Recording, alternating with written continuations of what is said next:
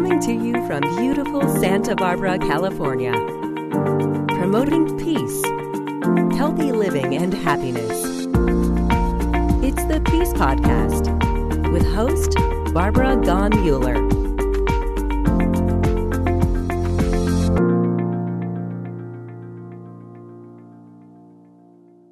I just welcome you. And David Wick, I'd like to uh, welcome you and have a little introduction. He is the president-elect of the Rotary E-Club of World Peace and made this event today possible. And I'm Barbara Gaughen-Muller, also president of the Rotary E-Club of World Peace. David? Well, I, this is such a delight to um, uh, have um, Barbara here and to you know guide this uh, session. And, and uh, she's going to really talk about um, the peace building and the work that she's done, and also with, with Robert Muller, her husband at the know, was at the United Nations. But uh, Barbara Miller, as she's the uh, president of the United Nations Association in um, uh, Santa Barbara, actually the Tri County area of Santa Barbara, and she is also uh, the uh, president of the E Club of World Peace. And she has been a, a huge peace builder for years and years and has the experience and the, the view of world evolution and what is taking place. So it's just a delight to have you here and to share your uh, journey and your story with us and to bring this into the World Unity Week, which is um, this is reaching global uh, audiences. So, welcome, Barbara. Thank you so much. You know, it's very interesting to um, think about the concept World Unity Week. Think about that. If we can bring together our dreams for peace, bring together our thoughts for world unity, think what we can do it's really an important time on our planet, and I just want to welcome each of you for dreaming along with me. I see we have people on who are part of my Rotary E Club, and I'm so proud of the Rotary E Club of World Peace, and I hope you will check us out on Tuesday evening. We are on at 6.30, and we're on Zoom. Just go to Rotary E Club of World Peace, and you will see who our speakers are, and we have a meeting every single week. Now I'm going to start with what I gave to the World Unity Week. I said, the future belongs to those who believe in the beauty of their dreams. That was by Eleanor Roosevelt. Then I'm going to go to this I have a dream. Who said that? Martin Luther King. Before I got on today, I, I was in tears because I put on his speech and I said, I'm here I can take my dream for a world that works for all. You are my motivator, Martin Luther King. When the Emancipation Proclamation took place, Hundred years later, we were still having slavery. We were still not letting black children go to white schools. And he never gave up on his dream. And look where we are today Black Lives Matter. Now, I'm going to go to a more personal approach. I'm going to talk a little bit about a dream I had in 1990. I had lived in a public relations world. I had my degrees. I had all sorts of things. I met Edward Bernays, the founder of PR, and I sat down at my desk. And this is the part of dreaming that you want to remember. Find a quiet spot, a place where you can get in touch with your internal feelings. And I sat at my desk in my home in Santa Barbara, and I said, What do I want the rest of my life to be? And I wrote down three things on a tiny piece of paper. I want to work for peace, like my grandfather said when I was three. You're going to be a peacemaker someday. I want a companion who is working at the top of the world. And I want property that I can save for future generations. I put those three ideas into my wallet and I left them there. I didn't look at them again until 1994, four years later. And when I was changing the wallet to give myself a new wallet, out popped my dreams. And that was the beginning of the dream coming true. Often you don't have to even remember your dream, just have to be with intention when you make it.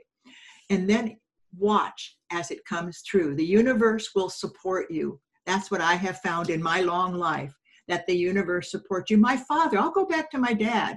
Living in, I was born in Denver, Colorado, and he had one dream I'm going to be on the fire department. Well, the fire department in Denver, Colorado said, No way, Jose. And he left with me at six months and my mom in our 41 Ford, and we went to California. Why? Because my grandfather was there, and his dream was to have no war. He left Hungary at, in the early 1900s. I'm talking about 1914, 1913. Why? Because the coffin maker in his town of Hungary, Budapest, at that time it was either Hungary or Romania, Budapest, everything was so mixed up because the communists were coming. He was walking down the street and he heard the coffin maker say, We're going to need these coffins. The war is coming. And Grandpa Mescu said, War does not work. He got on the next boat out of Hungary and came to the United States. I wouldn't be here in the United States today if he wouldn't have had the dream of peace. And so when I went to San Diego from Denver, Colorado, I was just a baby. But as I grew up, my grandfather would always say to us at dinner, you know, war does not work, peace is the only way. So I kind of had that in my DNA. And I was living his dream. We always tried to keep peace in the family and keep peace in our life. Let's fast forward now to about 1994. At that time, the news right here, Newsweek did something in the newspaper, and they said that there were exactly 2,000 days to the year 2000. At that time, I was putting the invitational together, and we were inviting world leaders to come to La Casa de Maria for healing. Remember my dream. And so when we had our opportunity to invite world leaders, we invited Tom Van Sant, who did the Geosphere Project. And he invited Dr. Robert Muller from the University Para La Paz in Costa Rica. And when we sent him the invitation, he wrote on it, I will attend with enthusiasm.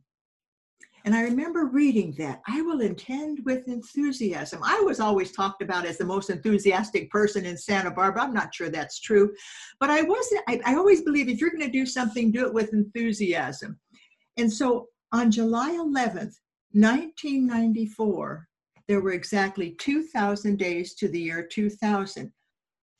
And I stood up in front of these world leaders and I said, We have 2,000 days till the year 2000. If each of you will write one idea for a better world, I'll publish the book in the year 2000. Well, nobody got too excited about it except Robert Muller. And I started to pay attention to this man because everybody time I would call somebody and I'd say like David Krieger, the Nuclear Age Peace Foundation, David, would you like to have Robert Muller come and speak to the Nuclear Age Peace Foundation? He would say, you know Robert Muller? And I would, you know, being a PR person, I would say, absolutely, he's wonderful. Okay, have him speak. Mind Supermind. Well, I went to his speech for the Mind Supermind, and I heard words I had not heard before. Martin Luther King, move over. Here comes Robert Muller and he was phenomenal. He starts off by playing his harmonica, do, do, do, do, do, do, do. And we're talking at the Lobero Theater, packed, absolutely packed with people. And he starts to talk about the world could be like this if we work seriously to keep our dreams alive. And when you think about the dreams that you want for our planet, that's how our earth can go. So I listened to him. And then I'm going to go to fast forward. We kept having these invitationals every year. And every year, Robert would show up. And people would say, Why are you two always together? And I would say, I'm not sure, but we're like magnets. Now, that's a real important component of your life. Do you hang out where people shout your values? I did. I was at La Casa de Maria on their board for 25 years because they shouted my values of spirituality and human potential. And so when we had this invitational, here was Robert and I was together with him. Fast forward three years, we've had the invitational. He wrote the ideas and dreams for a better world. We ended up with not 2,000, but 7,500. And now every day we send out a email called Good Morning World with some of our ideas and it's a free email. And if you aren't on that list, join us. Good morning, world. Now, I think about my grandfather saying at three, I was going to be a peacemaker. I think about Robert's father saying to Robert, who was in Alsace Lorraine, and the French were shooting the Germans, and the Germans were shooting the French. And he said to his dad at three, I'm going to be a peacemaker. And his dad said, I pity you, young man, because there are no such things as peacemakers and you're going to be poor. And he said, I don't care. I can't believe we're having wars. The Germans shooting the French and the French shooting the Germans. Long story short, he in about 19 probably he was 23 he was born in 23 and he was about 1946 he entered an essay contest put on by the United Nations Association. And you heard David Wick saying that I'm a president of our United Nations Association. What goes around comes around. Now, I'm only telling you these things to prove my point because he said, I am going to work for peace. And his dad said, I pity you, young man. There's no such thing. Right, Joanne? Joanne knows because she knew Robert when he was at the United Nations. So he was coming home from the University of Strasbourg and he says, The United Nations Association of Strasbourg is having a contest. How would you run the world? And he said, That's for me. He sat down and typed up his story, forgot about it, sent it off to the United Nations, and a few months later, the knock on the door.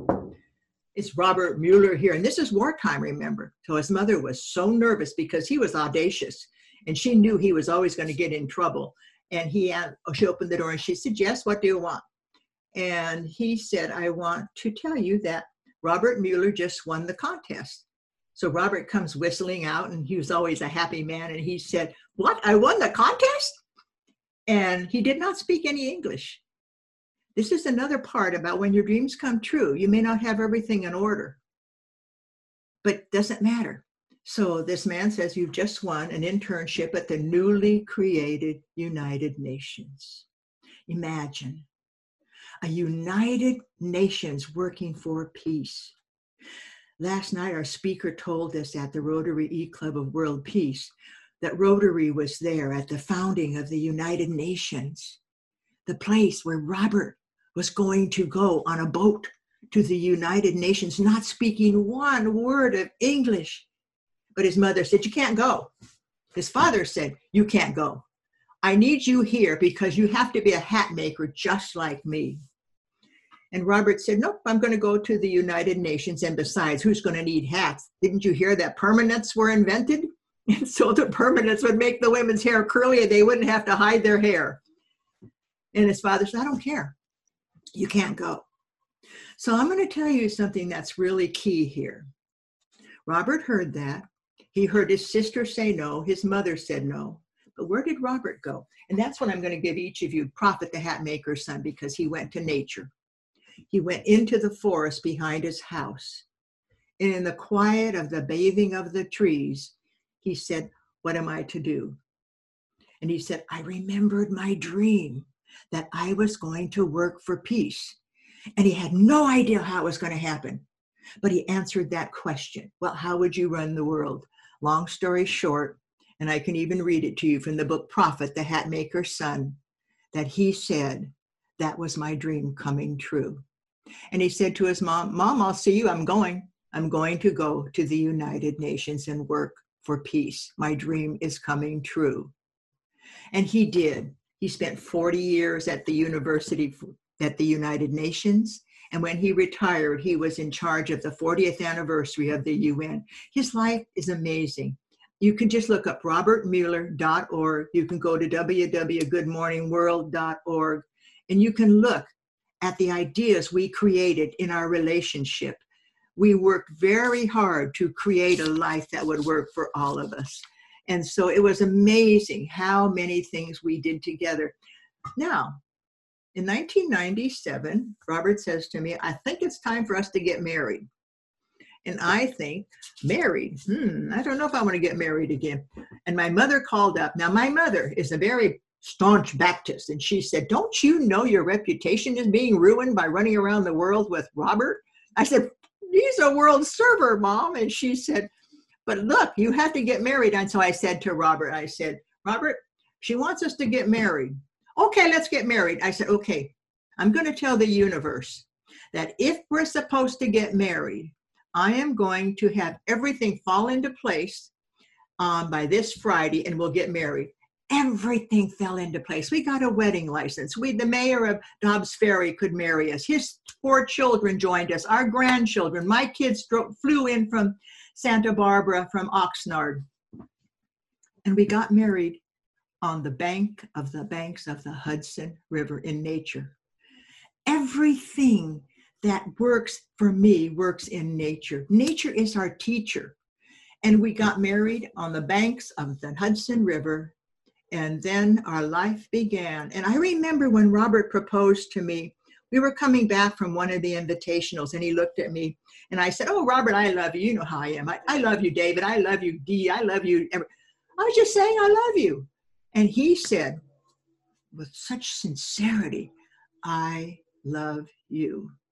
Those 33 seconds, I just stopped. We were at a red light, so I had no choice. I had to stop. So I was at this red light and I said, if I answer him the way he just said, I love you, my life's going to change. Remember, dreams come true, but they don't come true the way you might think they're going to come true, but they're going to come true. Remember, I wrote that in that little piece of paper in my wallet that I wanted to work with a world server. I wanted to have property. I wanted to be able to command that the world could have a different way of living. And I'm looking at Robert and I said, okay, I'm ready. I love you too. And we got married. And it really was a fulfillment of a dream. Now, it wasn't easy. It really wasn't easy. I had to give up my White House in Costa Rica, my Jaguar, my art, and move to a cabin. If you go to robertmuller.org and go to Mount Rasur, you're going to see this humble cabin, no bigger than my computer. That's how small it was. But we were surrounded by acres and acres and acres of nature. And the legend was from this mountain, peace shall go to the entire world. Well, the university was created. Robert was down every day. He was the chancellor. He was speaking, blah, blah, blah, blah. And oh my God. And I said, one day I said, that's it. I'm done. I can't live here in this little tiny cabin without hot water, no oven. We had a refrigerator. We had a secondhand washing machine. I said, I'm just going to leave. I'm going to go take a shower and maybe the Costa Rican burglars will come and steal the refrigerator. Then I'll have to leave because in Costa Rica, they don't just steal your food, they steal the whole refrigerator. You see these bandits walking down the street with the refrigerator on their shoulders, and you think, oh, there goes another refrigerator. So I went to take a shower and I was ready to leave. I had had enough. You know, enough mosquito bites, enough electricity in the air. We had rain every day. And I come out of the shower and there's nobody around. I'm in this cabin by myself and on the dining room table was a hot, hot mango pie. And I'm thinking, now how the heck did the hot mango pie get on that re- on my dining room table? So I sat down and I could have cared less how it got there. I just sat down and ate a quarter of it. I just ate that. And I, you know, that sugar. What does sugar do? Makes you feel everything's cool. So I ate the pie and I started to think I was feeling good again. And I called up Deborah and I said, Deborah, did you bake that pie? And she said, You know, Barbara, for three years, I have wanted to make you a hot mango pie. And today I just said, My intuition said, I better make her the pie today. And I said, Deborah, this is a miracle pie. I call this my miracle pie, Deborah, because this pie is going to keep me in Costa Rica. And I was ready to leave today but you made me feel so good with all that hot mango pie that I started my Radio for Peace, my converse communicating, the conversations, inspiring conversations. I built Monet Gardens. I created a paradise. We built in a terrace. And all of a sudden I said to Robert, you know what happened today, Robert? We had a miracle pie and I'm here with you and I'll stay. And so we spent 17 years going back and forth between Santa Barbara and Costa Rica. Now, what happened there is something that I need to share. Because when we were on this sacred land, we created something called the Bench of Dreams. And the Bench of Dreams was this dilapidated old bench, about half a mile long, on the top of a mountain. And when the elder hostels would come, we'd say, Come on, come sit on our bench of dreams. Let's hear the dreams you had when you were a child. Because now you're retired and you can take those dreams and implement them. And you can become whatever you want. It's never too late. And so we began to have these people coming to our farm to dream their dreams. And you, there's a process. You sit on the bench, and we still have benches of dreams in every one of my homes, and I'll tell you why. Here's the process you sit on the bench, and you see this dream that you want in the brain uh, that you were given and in your imagination. And once you see it, you pick up two stones from the earth and you hold them in your hand and you toss one stone to the earth to remember your dream and the other stone you take home to remember your dream. So anytime Robert and I would write a letter to Kennedy or whoever we were writing letters to, we would always go to the bench of dreams and hold our letter and say, please make this possible. We need peace on our planet. And we would take that rock, the one rock that we would take with us, and I'd write it down and I'd put the date so I could watch the dream come true and throw the other one in the earth so the earth could remember. Now, I was also not only at Costa Rica, I was at the University for Peace a lot, and I also was in New York with Robert because we were always invited to be speakers. In fact, I got the um, one of several of awards for being at the UN at the right time and speaking about inspiration and spirituality.